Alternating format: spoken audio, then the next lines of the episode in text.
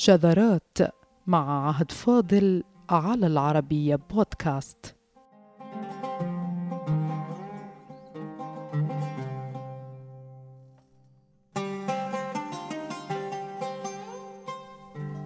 قصة أبي ليلى الأعرابي من أغرب قصص لغوي العربية القدامى فهو من الفصحاء الكبار الذين نقل عنهم رؤساء العربية وواضعو المعجمات وإليهم عاد المعجمي للتحقق من صواب كلمة ما صرفا أو اشتقاقا أو معنى إلا أن أبا ليلى هذا عاش ومات وأخذوا منه كل علمه بالعربية وحتى هذه اللحظة لا يعرف عن هويته أي شيء.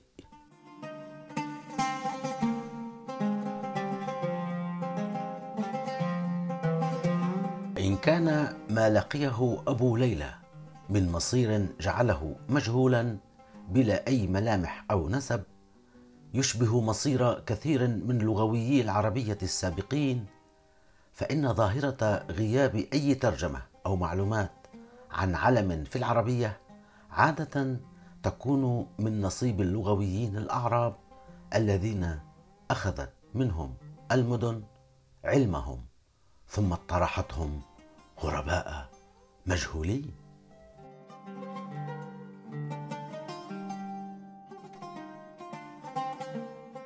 بصفة عامة أيها السادة فإن نصيب الشهرة لا يناله إلا من حظي بإقامة هانئة. في المدن والحواضر. من أهل اللغة من الأعراب الذين قلة منهم عرفها الناس فصاروا أعلاما كالأعرابي أبي مسحل. أما أبو ليلى فهو واحد من مظلومي التدوين والتراجم على الرغم من أن واضع أول معجمات العربية. عاد إليه واقتبس من كلامه بل استعمله معيارا للكشف عن الكلمة العربية في مواضع شتى إلا أن الرجل كان مصدرا في أقدم المعجمات لكنه اختفى لاحقا إلى الأبد إذ لا يوجد أي إشارة حتى إلى اسمه أو وطنه أو نسبه أو ولادته أو وفاته.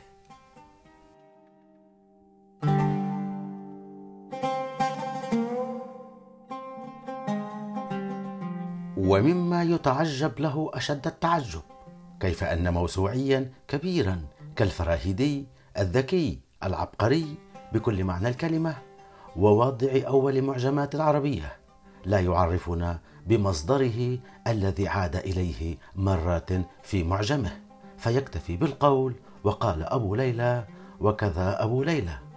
كما لو أن الفراهيدي لم ينتبه إلى أن العقود والقرون في الزمن ستمر على كتابه ولن يعرف فيما بعد أي أحد هو ذلك أبو ليلى.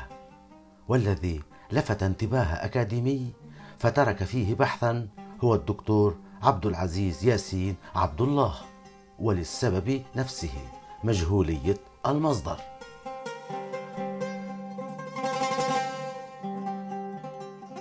ومما زاد في مجهولية أبي ليلى فإن مصدر التعريف الوحيد به كان الفراهيدي لكن للأسف استعمله كمصدر ثم تركه مجهولا غامضا. لنقف الآن على أبي ليلى كواحد من الأعراب الفصحاء الذين عاشوا وماتوا ولا يعرف متى ولا ما هو نسبهم أو أبناؤهم إن وجدوا أو آثارهم. والسبب في هذا كله هو أن الأعراب الفصحاء لم يصيبوا شهرة كالتي نالها أبناء المدن العربية الشهيرة في زمن البدايات الأولى في القرنين الهجريين الأول والثاني فاختفت آثارهم وأنسابهم وتراجمهم ولم يبقى من وجودهم الحقيقي إلا ما ينتقل الآن على اللسان العربي من كلمات وأفعال.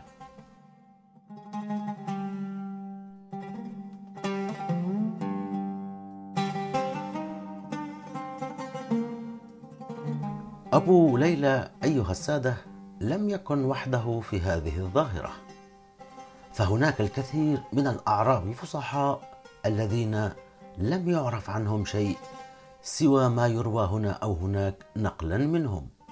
كالأعرابي المعروف بأبي الجاموس الذي أخذ منه ابن المقفع الفصاحة كما ورد في فهرست ابن النديم.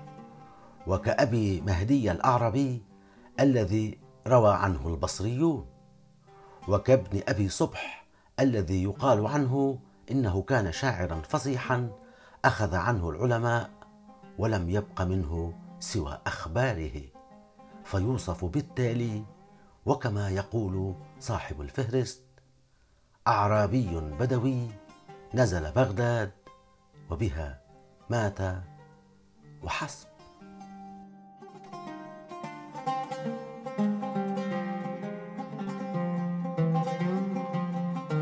وكان الأعراب الفصحاء يجتمعون في أسواق ومدن العرب وحواضرهم يعرضون ما لديهم في لسانهم فينصت إليهم أهل اللغة والنحو والتراجم ويحتجون بما يقولونه في كتبهم وصار اللجوء إليهم تقليدا أو سلوكا ضروريا لاكتساب مهارات اللسان العربي. وكان أبو الطيب المتنبي واحدا من أكبر شعراء العربية الذين اختفوا في البادية زمنا طويلا لاكتساب الفصاحة من لسان أصحابها. وهذا أحد أسباب قول قصائده الشهيرة التي مدح وتغزل بها بالأعراب والأعرابيات.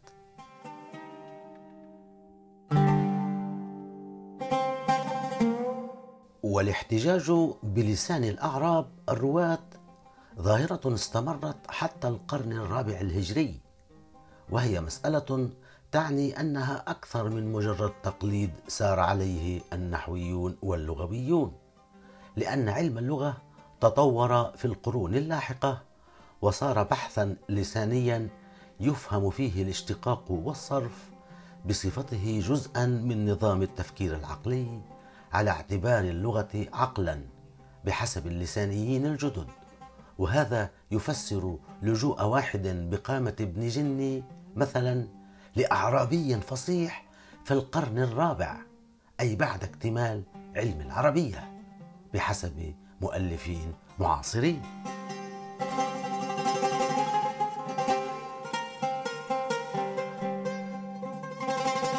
إلا أن أمر أبي ليلى منفرد بخاصية الناقل أي أقدم معجمات العربية.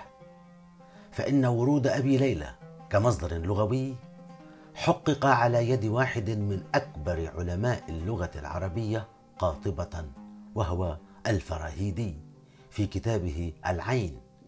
وكان كلما أراد إيضاح معنى كلمة فيها غريب أو نادر يحيل المصدر إلى أبي ليلى بل إنه وصل إلى الدرجة التي يحوله فيها إلى معيار نهائي للتعرف فيقول ولم يعرفه أبو ليلى.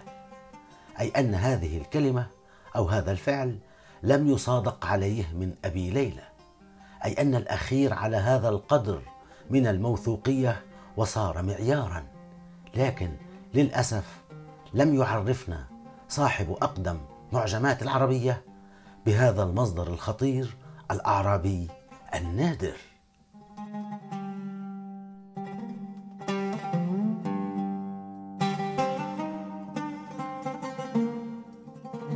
أما لماذا لم يقم الفراهيدي بالتعريف بمصدره فلا يوجد أيها السادة سبب يتوافق عليه المؤلفون إلا باعتبار الأمر ظاهرة أصابت الأعراب الرواة الفصحاء كافة.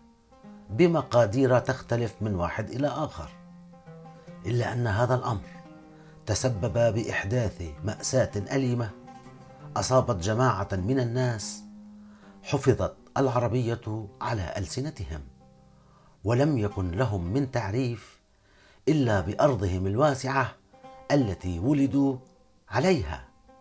لما سئل الفراهيدي عن مصادر علمه بالعربية فقال من بوادي نجد والحجاز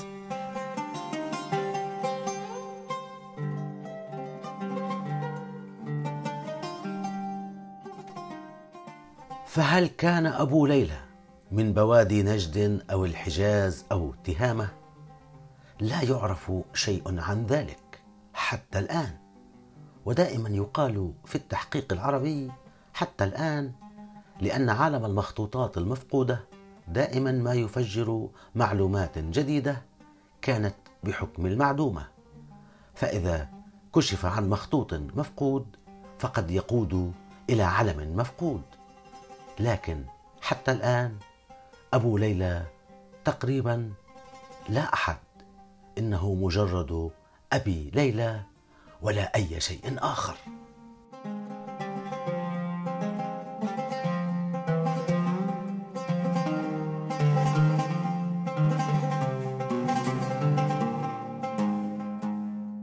وبما أن أقدم معجمات العربية العين هو أول من نقل عنه فإن أبا ليلى صار تقليدا عند آخرين فيشار إليه بأبي ليلى في كتب لاحقة وبقي كما هو مجهولا ذلك أن الناقل الأصلي لم يعرفه فبقي كذلك واستمر فيشار إليه بالنقل مثلا في تهذيب اللغة على هذا النحو.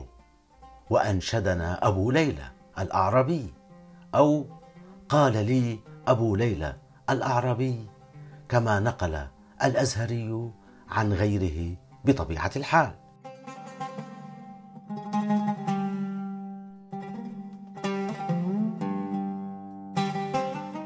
ثم تتوالى أمهات العربية بعد العين وتهذيب اللغة فيقوم لسان العرب بتأكيد مجهولية هذا المصدر الخطير في اللسان العربي الذي هو أبو ليلى.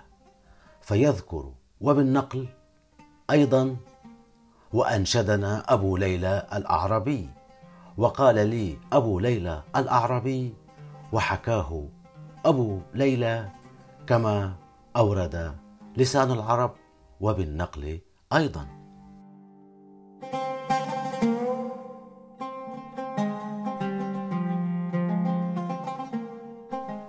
ولأن هوية الرجل أميتت منذ اللحظات الأولى لورود اسمه أو كنيته في أقدم المعجمات فإن آخر أكبر المعجمات العربية وهو تاج العروس قد أجهز على أي إمكانية للكشف عن حقيقة هذا الأعرابي الفصيح الذي زودنا وزود رؤساء العربية بأصول مغرقة في القدم عن لساننا فيكتفي الزبيدي بما فعل أسلافه من أكبر اللغويين بالنقل عنه بصفته لا أحد.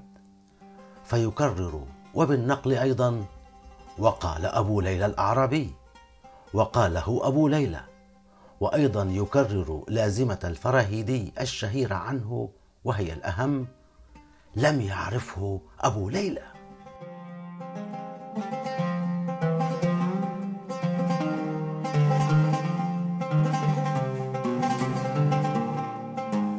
لم يعرفه أبو ليلى أي لم يصادق هذا الأعرابي الفصيح على هذا الفعل أو ذلك الاشتقاق أو ذلك المعنى أو تلك الكلمة.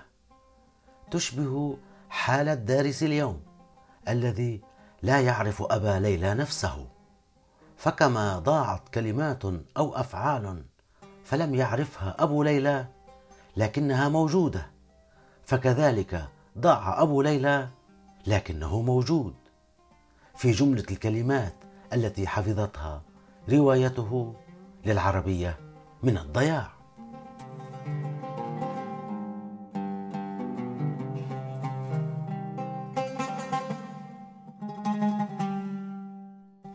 كتاب العين.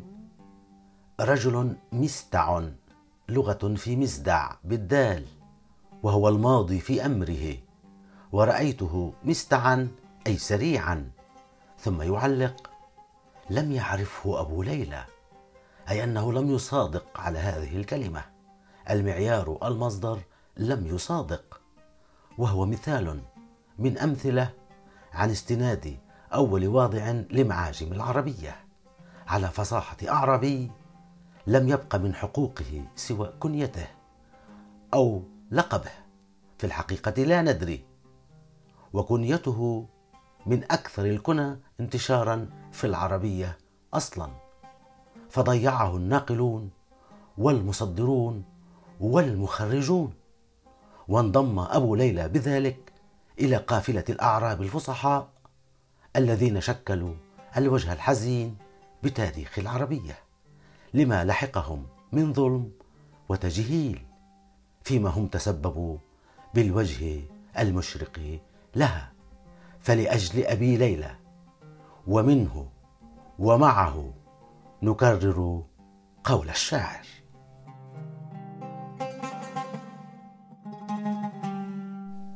بالله يا ذا بياط القاع قلن لنا ليلاي منكن أم ليلى من البشر؟ والسلام عليكم.